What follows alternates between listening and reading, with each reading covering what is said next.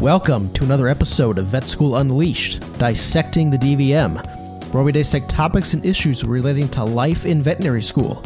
I'm your host, Seth Williams, and I'm a veterinary student at the University of Missouri College of Veterinary Medicine.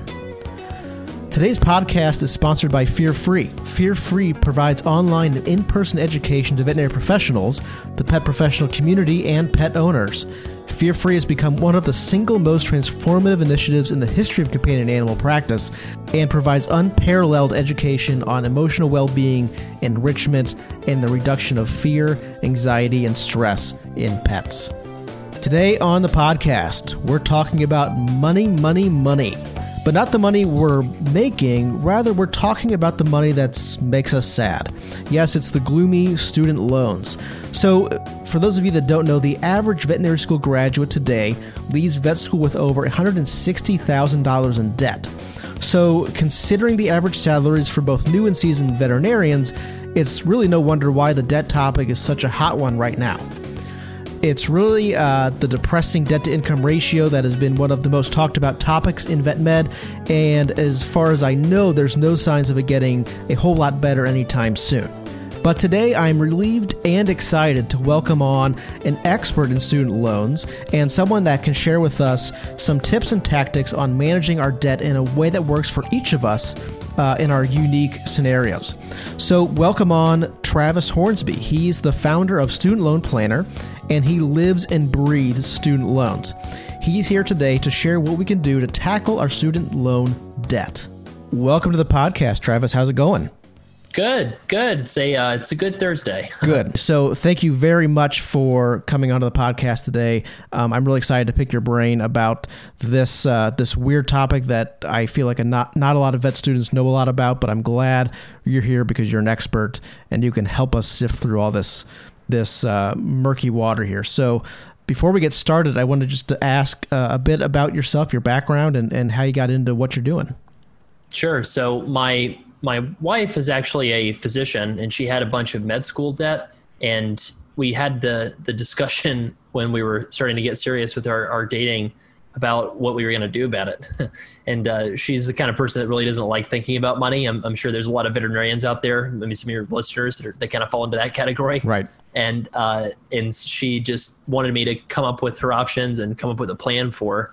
So I did some studying and found that there really wasn't any good resources out there to figure out some you know what you should do when you owe more than a hundred thousand dollars. There's a lot of places out there that are like how I paid off my twenty-two thousand dollar undergraduate loans in six months with Uber side hustles. Right. you know, it seems like there's that's the article you always see, right? Right. But you don't really get that take of you know okay i'm a i've got this advanced education i've got more debt than most people's mortgage what am i supposed to do with it you know?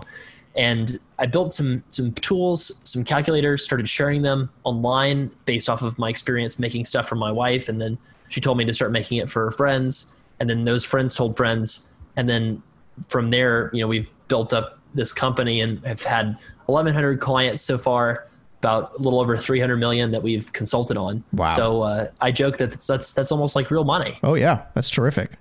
And what's the uh, the breakdown between med students and vet students and other other uh, I guess professional students?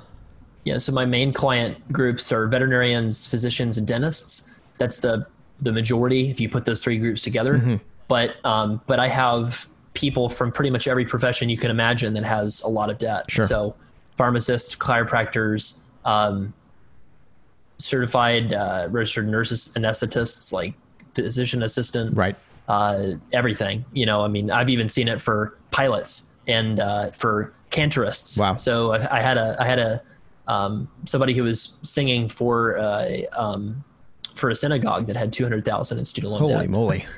So it it goes way beyond just the typical occupations you would think of, and it's really, you know, anything that could cause you to go into a lot of, of debt from from any kind of an educational degree. Sure, sure, and and I know that, and I well, I know that you are very familiar with the the topic of debt to income ratios, and and especially in in veterinary medicine, that's one of the the hot topics right now, especially uh, amongst vet students, is that the amount of debt that we're coming out of. I think the average number that I I just read a couple weeks ago, and I'm not sure of how accurate this is, but I think the average vet students coming out with between 150 and 200 thousand dollars in debt um, that the salaries we're making right out of vet school and even as a seasoned veterinarian make it incredibly difficult to uh, to to pay back those loans in a timely manner and still live the way we want to live. My question to you is: Do you find that that is a uh, a common problem amongst most, if not all, medical professionals? It is. So the numbers that you mentioned are pretty spot on. I think if you look at the average just overall, mm-hmm. my client average, and I've had 200 veterinarians specifically that this is based off of, it's about 270,000. Holy so, moly. Yeah. So my, my average vet debt is larger than the average overall, which kind of makes sense because you're only going to reach out to somebody like me if you really have a lot of debt. Sure. Um, and uh, yeah, so so I think that the the challenges with the income, you know, vet- veterinary medicine is is something that um, it's very challenging to make a you know make a sort of a huge salary doing it. Sure. I mean, just because you know you're you're, you're dealing. I read some some report by the AVMA that was talking about how um, the demand for veterinary medicine, you know, in some regards, is kind of like discretionary income. So it's you're you're deciding whether or not you want to buy that new car or spend it on you know your your your pet or your animals and and uh, so it's it's a little bit sensitive to the economic cycle so it is sometimes challenging to make a huge income as a veterinarian but it's but it's still possible to do pretty well um, I, I would say you know 70,000 is kind of the average salary that my clients tend to start out with mm-hmm. and I, and usually those folks end up hitting maybe 120 to 130k as uh, seasoned veterinarians with production bonuses included uh-huh. and the other thing I'd say is if you buy a practice, you're also going to make more money. Right. And not a lot of people do that. right. Right. Yeah. And I've talked a lot about that on this podcast. Just uh, not a, not only with with my interest in business and, and my goals of owning my own practice one day, but um, a lot of people will ask, how can veterinarians make a better living? And, and just like you said, that is one really good way to do it. And, and we hear that time and time again. Yeah, but the problem with the student debt is it makes people really risk averse. Right. A, a common experience that I've that I've had is I'll do a plan for someone and they'll just basically be expressing all kinds of anxiety about their life, about their future, about uh, just whether or not that they can even pay for dinner when their friends go out to eat. right. uh, just all kinds of things. And and what's interesting is if you look at the math behind vet school loan repayment, it's actually a lot more advantageous to be an owner than it is to be an associate. But a lot of people don't understand that. Right. Because they think that they have to go be an associate so they can earn that guaranteed income to pay the big debt. Sure. When in fact, what you really want to do is go out and shield a lot of that income from taxes and lower your adjusted gross income, which lowers your student loan payments, which can increase the value of a long term loan forgiveness strategy. Interesting. Well, cool. Well, let's get into some of those strategies because one of the the big things, at least in my experience amongst my peers and from people that I've met that are that are in veterinary school, is that there's a lack of understanding on on what happens when we graduate. So, mm-hmm. um, I guess what's what's one of the biggest uh, misconceptions or misunderstandings that that you've seen in your own clients, um, veterinarian or new veterinarians to be specific? What's the the biggest thing that you wish new veterinarians knew about their loans when they come out of school? right now, the way the rules are written, you should just consolidate it right away and get it sent over to wherever servicer makes the most sense for the long term because you're going to make it a lot easier to manage. There's no real downside to consolidating all of the loans all at once when you, if you do it as soon as you graduate. If you wait, then it becomes a little bit less of a, you know, a definite thing to do.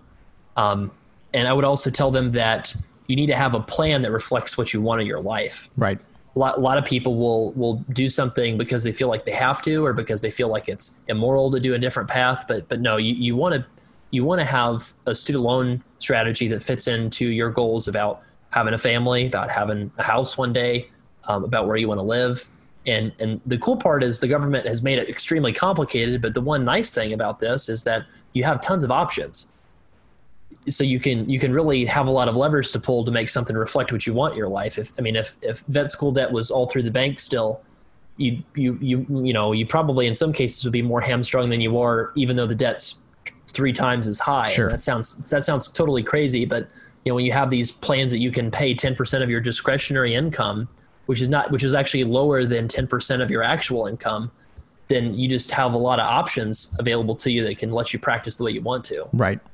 So what are the the I guess the top uh, strategies or top plans for repayment that that you see uh, at least, or uh, that you recommend for your clients? I mean, at, at this point, most people are, are, are not on the IBR, the income based repayment plan. Most people are are no longer on that one because that one came out a while back. It's 15% of your income. And the new plans that people tend to choose between are the pay as you earn plan and the revised pay as you earn plan. Okay. And those acronyms for those plans are called PAYE, which is pay, and then REPAYE, which is repay. So these two plans are 10% of your income. And if you remained single forever, then uh, you know perhaps it's it's fairly straightforward to figure out what you want to do with your your loans because you're never having to worry about including a spouse's income. You're not having to worry about having kids and how that affects the payments and uh, and and I guess you'd still have to worry about the tax bomb if you're working in the private sector. Mm-hmm. But but the the real kind of complication with pay and repay is is uh, when you get married because you can exclude your spouse's income by filing separately or you can include your spouse's income by filing jointly. And the pay plan gives you that option to exclude the spouse's income, and the repay plan does not. Okay. And um, and so it's you know it's it's the the repayment plans, you know, are, are fairly complicated. I guess that's why I have a, a business. Right. Um, but in general, let's kind of paint some pictures. So let's say we've got um, Sarah who's graduating um, Mizzou, and, and let's say that she left with, uh, let's say she's an out of state student. So, what, what do you think, Seth, that she would leave with if she was an out of state student? Oh, I would say 250. 250. I think that's that's the number that I was thinking of too. So, let's say that she graduates and makes 70k starting. So, her debt to income ratio, so her debt divided by her income, is uh, greater than two to one. Right. So since it's greater than two to one, and it's really never going to be below two to one, um, even if she buys a practice, if she would probably be able to hide her income. So so given that it's probably never going to be below two to one, forgiveness is is definitely probably the the, the thing to do there. Um, the question is is well how how does that fit into her you know Sarah's future? So she's probably going to need to save for this tax bomb because once you pay on these loan forgiveness programs, you have to pay taxes at the end of it. Sure. So so she'll have you know some sort of six figure tax bomb and then she needs to choose does she want to go for the 20 year pay forgiveness or the 25 year repay forgiveness and uh, and some of that's based off of you know the tax bomb that she's going to have so that's that's a little bit more of a, a straightforward situation so so basically sarah needs to realize that she needs to save as much uh, of her income in retirement as possible so that she can lower her payment so she's got to understand all of her retirement options with uh, vet practices, and they're not easy because vet practices, you know, oftentimes they'll do a simple IRA because the small business doesn't want the the wants doesn't want to go through the effort of setting up a 401k. Sure. Um, and sometimes it is a 401k if it's a bigger corporation, but basically, Sarah needs to max that. And so I would have a discussion with her about why that's important, and then she's also needs needs to put some money away in investments so she can pay that big tax bomb one day. And, and just to clarify, when does the tax bomb actually come? So it's depending on the loan program that you choose. So if you choose the pay program, is 20 years. If you choose the repay or the IBR program, is 25. And if you choose the PSLF program, which we haven't talked about, that's the Public Service Loan Forgiveness Program, then that actually does not have a tax bomb. You have to work in the government or a non for profit and it forgives the tax bomb tax free, I guess, in, in 10 years. Okay. And, and, going back to your point about making sure that you put enough away for retirement and saving and, and investment, correct me if I'm wrong, this is all to lower the, your, uh, your taxable income or your reportable income um, so that your repayment can be lower. Right. So I'll give you an example of this. So let's say Sarah's got the 401k through Banfield and uh, she's saving in it and she has the opportunity to save up to 18,500. Mm-hmm. So the benefit there is if she maxes her retirement account 18,500 that knocks her income down by 18,500 if she does the pre-tax option. And then that's going to save her uh, 10% of that on her student loan payment for the next year. So that's $1,850 that instead of going to the government will be you know will be retained by her right So that's pretty cool. So that 1,850 is is basically like additional tax savings that you're getting by putting money into your retirement. And most veterinarians, I don't know about the ones that you've heard about, uh, they don't tend to retire uh, in their 50s. right. Definitely not. Um, and then eh, you mentioned about the re- or the uh, excuse me the loan forgiveness, um, which I know that we've we've heard a lot about, and and uh, again, correct me if I'm wrong, but is there some some gray area about whether or not that, that may still be around when it's time for us to to hit that mark in, in our loan repayment? This is a great question. I get this from a lot of different people, and I think it's it's you know when when you're a professional and super specialized like like DVMs are, you kind of have a you know at least sort of a, a, very focused view of the world and your profession and you know your profession and one of the cool things of doing the business the way I've done it is I get to see a lot of different professions and so there's going to be millions and millions of people that are going to owe so much relative to their income that they're never going to be able to pay it back. Right. So what is the government going to do with these millions and millions of people? Are they going to force them into a, a 10 year repayment plan and destroy the economy? no. Now, could they make changes to the repayment plans that tweak the terms of the forgiveness? Yeah, I think they're in their power to do that. Mm-hmm. But if they did that, the chances that it would be better than they currently than it currently is is greater than it, it being worse than it currently is. Because the current setup is that you have to pay this 10% of your income for 20 to 25 years and you've got to pay a tax bomb at the end of it. Right. Well, this tax bomb, nobody's going to be able to pay it. I talk to people every day, and and I'm not talking to the vast majority of people that are using the strategy. Right. Even though I talk to a lot of people, and that means that there's going to be a significant chunk of folks that are going to enter uh, this period of this paying this tax bomb. They're not going to have the funds. So is the IRS going to put them out on the street and close down their house? You know, I don't. I don't Hopefully think not. so. I mean, I, I think that uh, if you think of some of these some of these places, I mean, I think all you have to do is call your senator and say I'm middle class and the IRS is trying to put me out on the street because of a student loan program Congress enacted. Please change it. Right. You know, even if a couple hundred people did that, probably you'd see some action. So I, I, think that the the folks that are worried about loan forgiveness, you need to be worried about something different than that. You need to be worried about your own personal savings rate. Mm-hmm. Because if you save the max in retirement and you have a good savings rate, and you've got investments in other places and say you own your practice too, you might have assets in 20 to 25 years in the low seven figure range, two to three million, wow. perhaps. And, and yeah, I, I know that sounds nuts to any veterinarian listening, but you know, but, but, but what you, what you would want to realize is as a veterinarian, if you put away 18,500 for 20 something years, it's like $400,000 or so of, of principal contributions, right? Right. And if you get a decent rate of return on that, then um, then that would probably be close to a million in your retirement account. And then if you buy a, a practice by the end of the 20 to 25 year period we're talking about, as long as you buy a decent one and you know you, you run it well and everything, that might be maybe another 500,000 in assets. If you bought a house that you could actually afford, based on like a you know maybe a 15 year mortgage you might own your house too so maybe that's a couple hundred thousand in assets.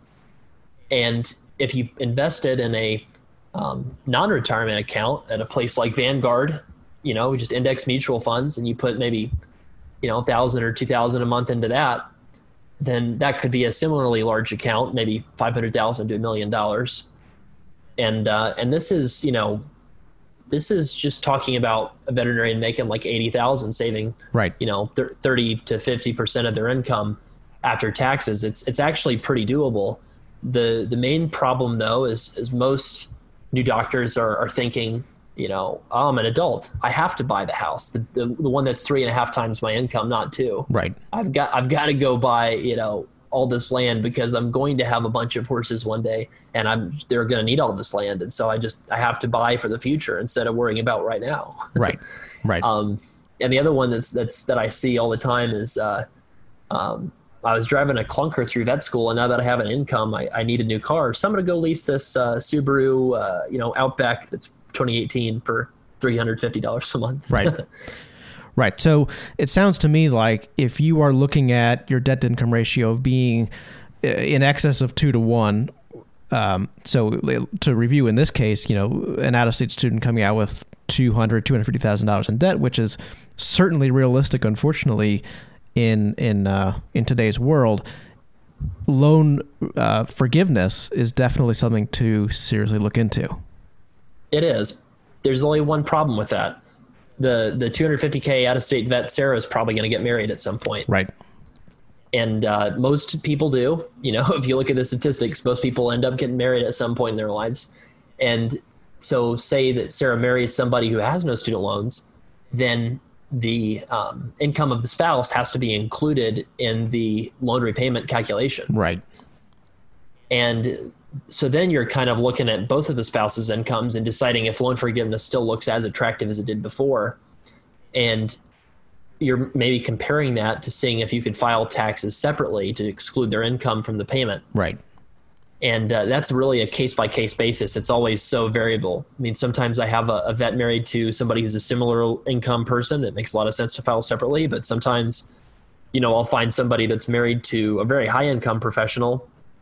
And in, in that case, you really want to think about your debt as a kind of a marital thing and, and say, well, okay, maybe if, if my spouse's income is so high that it's messing up my loan repayment, then uh, I'll have my spouse pay for the living expenses and I'll dedicate my entire salary to paying it back real real fast. Right.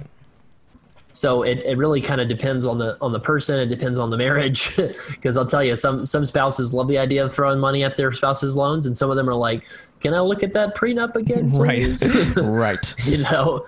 Um, so the good news for for vets is uh, you know the, um, the the loans are your asset. So if you can, you know, swindle your spouse into paying down the debt, then uh, you know if you ever did get a divorce, you know, you don't, uh, uh, you know, that's Take that's that kind burden. of really yeah well yeah exactly it's a really advantageous thing for for you if you if you're the one with the student loans right not that hopefully anybody will have to use that but uh, right you know but but it's and I've even had a lot of people you know some some everybody is different with their attitude towards uh, towards family and marriage. And I've had some veterinarians basically say, "Look, if if you're telling me that if we have the wedding ceremony and I never turn in the paperwork, then I don't I don't have to worry about this," and I say, "Yeah," and so then they say, "Okay, well, we don't need to be married legally."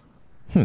And and so people talk about all these studies that show that student loan, um, you know, student loans and having student loans are, are a huge, ne- hugely negatively correlated with getting married and and I think that's one of the reasons why. It's because people people re- maybe they get engaged and they realize, oh wow, if I get married, I got to include my spouse's income in this payment. You know, that's like could be like five, six, seven, even ten thousand a year or more.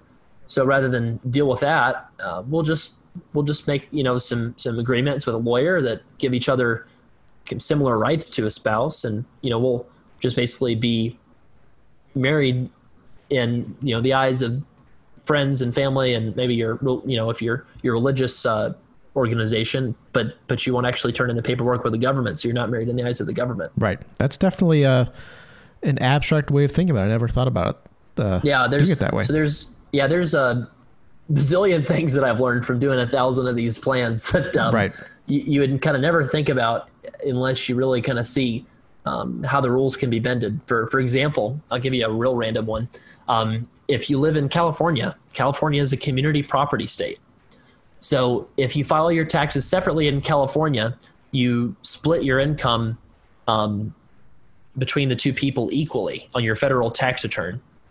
So, say you're a veterinarian married to a stay-at-home dad, and so you, the stay-at-home dad's making zero, you're making hundred thousand. mm mm-hmm.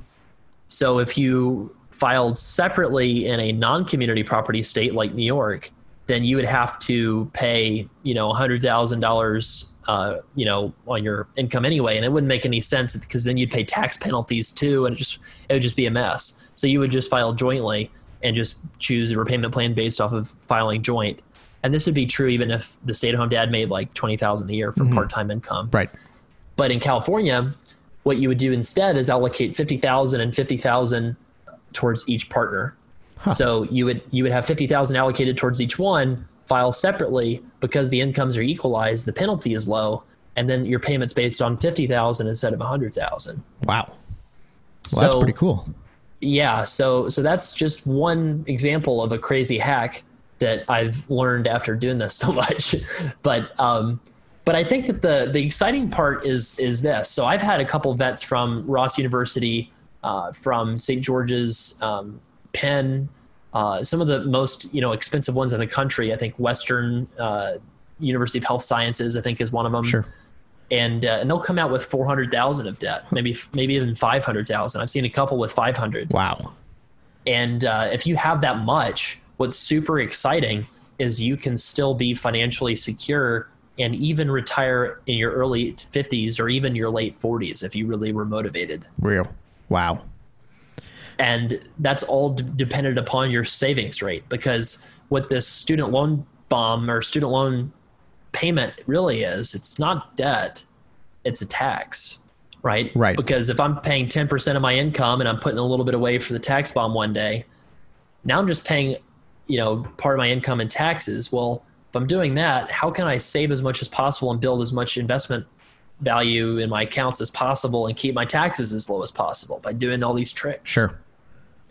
So then that person that's got 500,000 in debt that's making 90k a year working for, you know, VCA or something like that, um, uh, then you know you can actually try to just have a high savings rate and you'll eventually hit that level to be financially independent. Wow.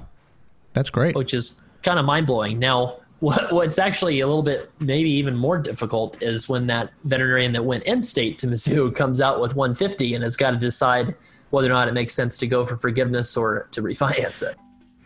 All right, before we continue on with the topic, we're going to take a quick break and give a shout out to today's sponsor, Fear Free. So, with the knowledge of Fear Free, you can be financially successful and emotionally wealthy by joining the tens of thousands of your veterinary colleagues who have become Fear Free certified. Fear Free is an online education program that is free, yes, free to all veterinary students. And talk about adding value to you past graduates have reported job offers that are two to five thousand dollars higher than their classmates by being fear free certified. So, did you know that a two thousand dollar higher starting salary reduces your lifetime debt by fifty thousand dollars? Well, that's right. This amazing online education program, it's really sweeping veterinary medicine, is free to you and will allow you to do well by doing good and be financially successful and emotionally wealthy. It's the greatest profession on earth. So don't delay, go to fearfreepets.com and light the booster rockets on your career.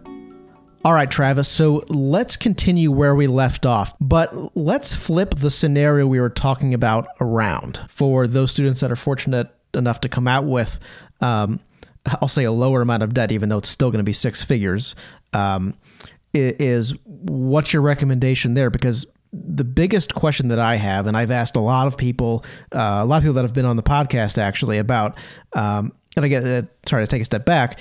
Um, this is kind of relating to whether or not you want to buy a practice one day.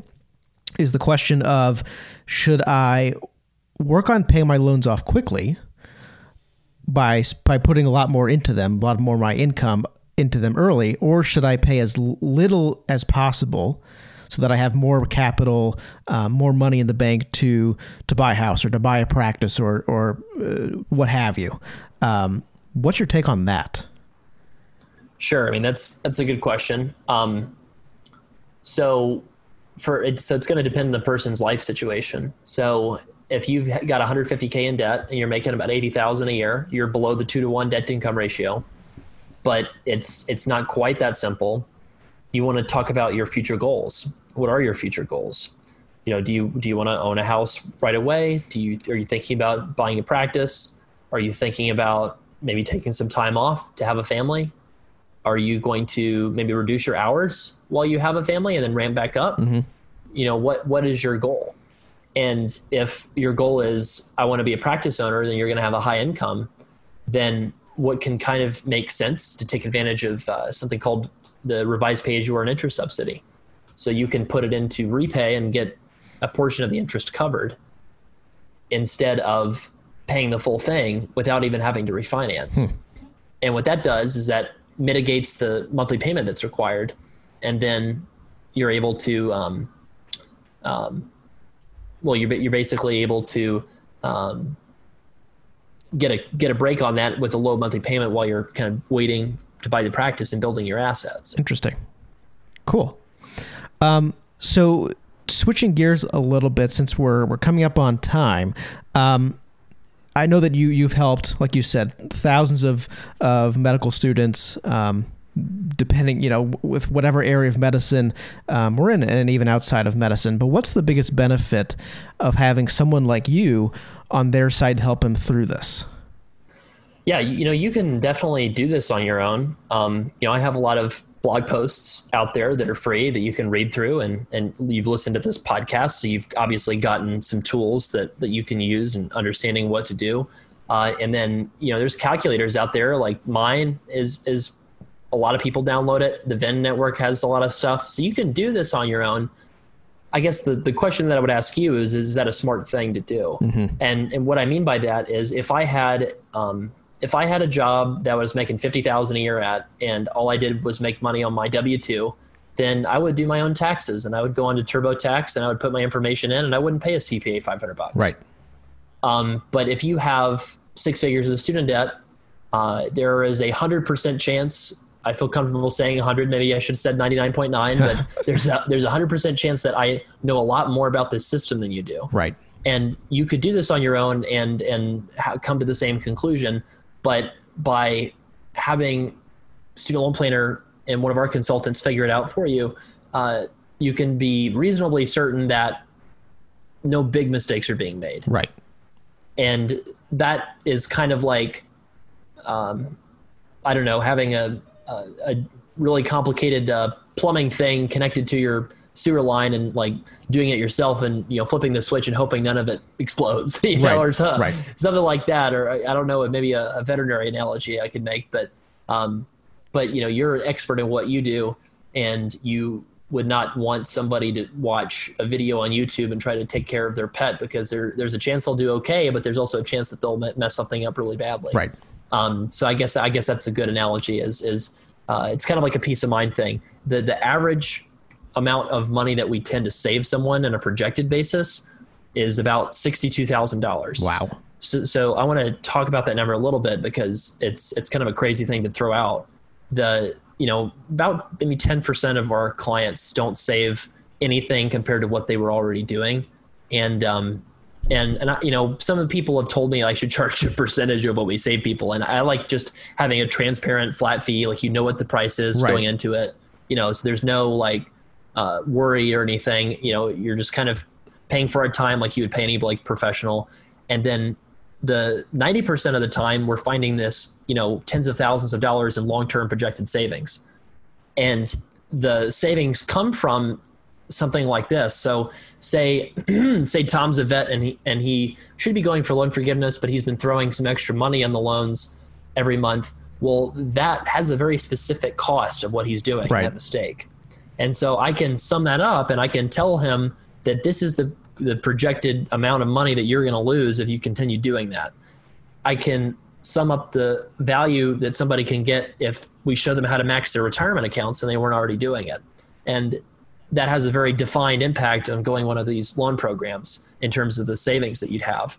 Um, also, if you're married, the way you file your taxes and the plan that you're on, you know that again has a very specific measured impact. Right. Um, w- one time, I had a, a veterinarian who was working like 25 hours a week part time at a zoo, and she was doing some other work, I think, for private practice. And so I helped her realize that all she had to do was pick up another five hours a week doing anything at the zoo so that she could qualify for the PSLF program, even if she was just standing there as a greeter at the front, uh, you know, of the zoo or something. Right. And then she could qualify for PSLF, and that was a three hundred thousand dollar projected benefit. That's so, crazy. Yeah, totally so I mean, it's, it's it's it's really you know when I was a bond trader, it was really hard to outperform the market and make a you know positive return and fight against all the very sophisticated people on Wall Street and everything. But what I love about this is I can take my skills and apply them to this really complex mess and the person sitting on the other side of the same uh, uh, side of the table is Uncle Sam. Right. So Uncle Sam is not this sophisticated, you know, uh, shark that's looking to, uh, min- you know, maximize his profits. he is a disinterested party in this. Right. Um, and that sounds terrible to say, but it's true. Like that's why you know the tax code is so gameable because the government, you know, p- people sitting on the other side of the table, they're mainly they're just to kind of enforce the rules and make sure you're not committing fraud and and that kind of thing. But you know, if you take advantage of the tax code legally, you can save a lot of money. Right. So it's kind of si- similar. I mean, it's it's a way easier to way outperform the market, so to speak, uh, doing this because you're just you're going up against somebody who is is uh, you know kind of a, a disinterested party. Right. Yeah, and I will say too, I I will fully endorse um, the great work you do at Student Loan Planner and, and anyone else that out there that that helps um, students uh, figure out what to do with their loans. Because if you've been listening to the podcast thus far, and, and these words just seem like a completely different language to you, like don't fret because this is stuff is is incredibly complicated and incredibly foreign to us, and it takes someone like Travis to to help us through it. So even if um, someone like Travis that's going to charge you uh, you know, a few or several hundred dollars to figure all this out. Just think about it over the rest of your life or the rest of the life of, of this loan. And especially if we're talking about, um, you know, hundreds, literally hundreds of thousands of dollars worth of debt. Um, you know, that's nothing to joke around with. So, um, it, it, I, I, when you were making those analogies about hiring people to help you do things that are a little more complicated, I, I always thought of the analogy of, you went to go buy a, a, Ferrari or a Maserati or whatever it was, and these things are, are going to cost you two, three hundred thousand dollars, just like a loan. Uh, I I wouldn't trust myself to change it, the oil on it. I would take it somewhere that they know what they're doing. I'm not going to mess around with something like that. Um, so don't be afraid to to spend what seems like a lot for the help and for the guidance, uh, because in the grand scheme of things, uh, even though it may hurt to pay to pay a little bit right out of school to, to figure this out because we're not making a whole lot as it is and we've got a lot of debt. Um, you got to look at the big picture and and down the line. So um, I think that could that could help us all out a lot because we're uh, we've got a, a, really big mountain to climb with all of this debt and trying to figure out what to do with it.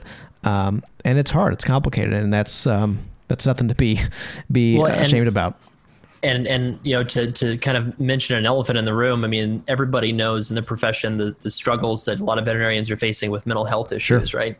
So i mean and i think that you know part of that is because of the clinical demands and just the the intensity to which you know people have to help uh, their patients and there's the frustrations that you go through. But part of it i think is a sense of feeling trapped of feeling like you don't have an exit you don't have a route uh, outside of what you're doing day to day. And and just you i think that the the pressure uh, that you're put under clinically, financially, debt wise. It just makes you feel hopeless. Right. And I, I love being in the uh, the hope game because you know you you definitely have um, you know the opportunity to fix everything no matter how bad your situation is. Right. And and so you know I just I like to think that if I do this long enough, if I have a large enough sample size, I might even be able to say, you know, I might even have a small impact on helping save someone's life. Sure which is way more rewarding than getting a little bit of extra return for rich uh, people that invest in bond funds. I would no say offense so. to no offense to the former nope. clients that I had, okay. but uh, you know, but uh, but I think you know veterinarians definitely get the short end of the stick because I think that the the AMA American Medical Association had, they lobbied a lot more effectively when the last round of student loan uh, rules got written, mm-hmm. and uh, you know the the kind of the, the veterinary profession, the dental profession, some of these other professions that are smaller um, that don't have as much political power kind of got left in the dust with the rule writing. Right. Um, and uh, so I'm hopeful that this next round of, of rule writing is coming up. Actually, I'm not exactly sure when it's going to happen. It's going to be for folks that are taking out loans in the future, and and folks that currently have loans are going to get grandfathered in, even if you're already in school. Right. Is is the expectation? But they're going to rewrite the rules. And um, yeah, I really hope the AVMA and, and the veterinary profession is paying attention this time. Definitely. Um, because it's just going to be a real game changer uh, in terms of what the cost of, of vet school is going to be like um, in the future. And I, I, think that you're, you're seeing you know so many um, folks kind of realizing that the, the cost of the profession is, is very high. And, and it's going to be interesting to see what happens to vet schools. I am hearing things at the vet schools that the, the applications per seat is, is, uh, is dropping. Um, and, and at some point you know veterinarians are going to be kind of in a bargaining uh, position for for price for for school choice right. and, and, when that happens you should aggressively uh, utilize that sure. so i'm seeing that a little bit in the pharmacy world right now a lot of a lot of pharmacy schools got got created almost overnight and now there's an oversupply, and a lot of pharmacists um, don't realize that they can negotiate the the, the cost. Right. Um, so so I think we have a little bit ways to go with that with with veterinary medicine, but um, but I guess the, the the message that I want people to leave with is just there's hope no matter what you're doing, and you know whether or not you use VIN or you use StudentLoanPlanner.com or you use some other resource use it. Because there's so much stuff out there now to help when you know a couple few years ago even there there was like nothing. Um, so get help. Right don't i guess don't I, do this alone. Yeah. it's not worth the anguish and it's not worth messing around with that much money. Um, it's okay to ask for help. And i know that that's a, sometimes very hard for for veterinary students and veterinarians to do is, is to ask for help. But um, i think of, of all things this would be a really good thing to to ask for help on. Yeah and I, if anybody wants to reach out. I, I, try to do a good job of like steering people towards, uh, you know, other things if I think that they're not a, you know, that we can't help them with a consult or anything. But my email is is travis at studentloanplanner.com. Anybody can just reach out and tell me what, you know, what's going on, what your loan situation's like, and if you've got a lot of worries or anxiety, tell me that too. Okay. I've had people I've had people on the phone break down in tears. Uh, I've had people just have massive life changes happen. I had one veterinarian recently who realized that um, there's, there's, there's something called the the foreign earned income tax exclusion, mm-hmm. which means that you can go earn money overseas and report like zero in your U.S. taxable income. Hmm. And so I made I made them realize that they could pay zero dollars a month if they moved back uh, with their spouse to Europe, where they're from. Hmm. And uh, because they went to an overseas school and and got U.S. federal loans or citizen, and and so I just heard this really long pause, and the veterinarian was like, "If I had known that, we never would have left Europe three years ago." Oh man! and and now they're moving back. so wow. um, so that's kind of crazy. I mean, sometimes I have calls like that. It's it's pretty pretty intense. That's, so that's crazy. You never know. You you might be moving to Europe after our conversation. Yeah, maybe. that sounds good to me. Cool. Well, um, so tell us where we can find out a little bit more about Student Loan Planner and, and the the ways you guys can help us.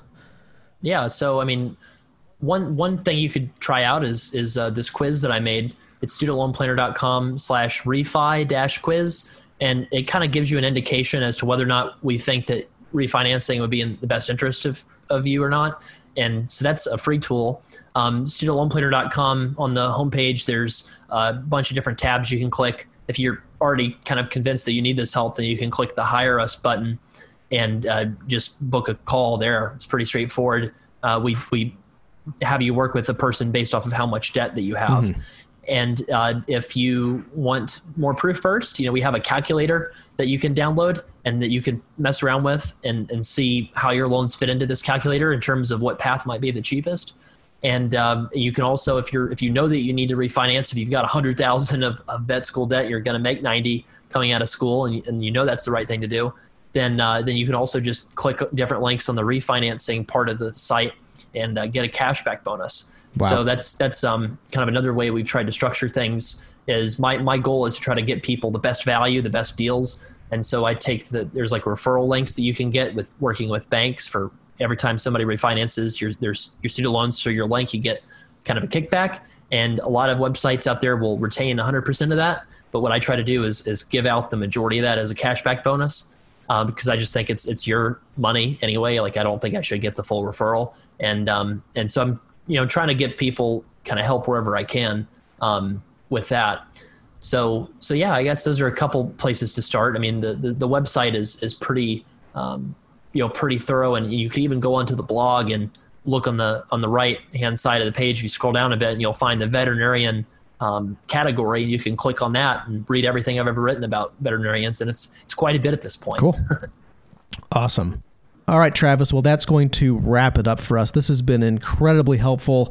Um, I know we got into the weeds a little bit, so like I said earlier, if if some of this sounds like gibberish, do not worry. That's okay. It sounded a little bit gibberish to me too, and I've heard this probably a couple dozen times. So um, I really appreciate you coming on and, and and trying to make sense of this for us, and and offering your services and letting us know about other people that do the same. Um, because we all know that we could use a lot of help in this in this area. Um, so before we go, any any last words of wisdom uh, for us veterinary students? I would just say, get a plan. Your future self will thank you. Terrific. All right. Well, thank you again, Travis. It's been a pleasure. Thanks. So, one more time, a huge thank you to Travis Hornsby for joining me on the podcast today. Be sure to check out more about Travis and Student Loan Planner at studentloanplanner.com. And thanks once more to today's sponsor, Fear Free. Don't miss the great opportunity to learn more about Fear Free and become Fear Free certified, which is currently complimentary for veterinary students. Learn more at fearfreepets.com.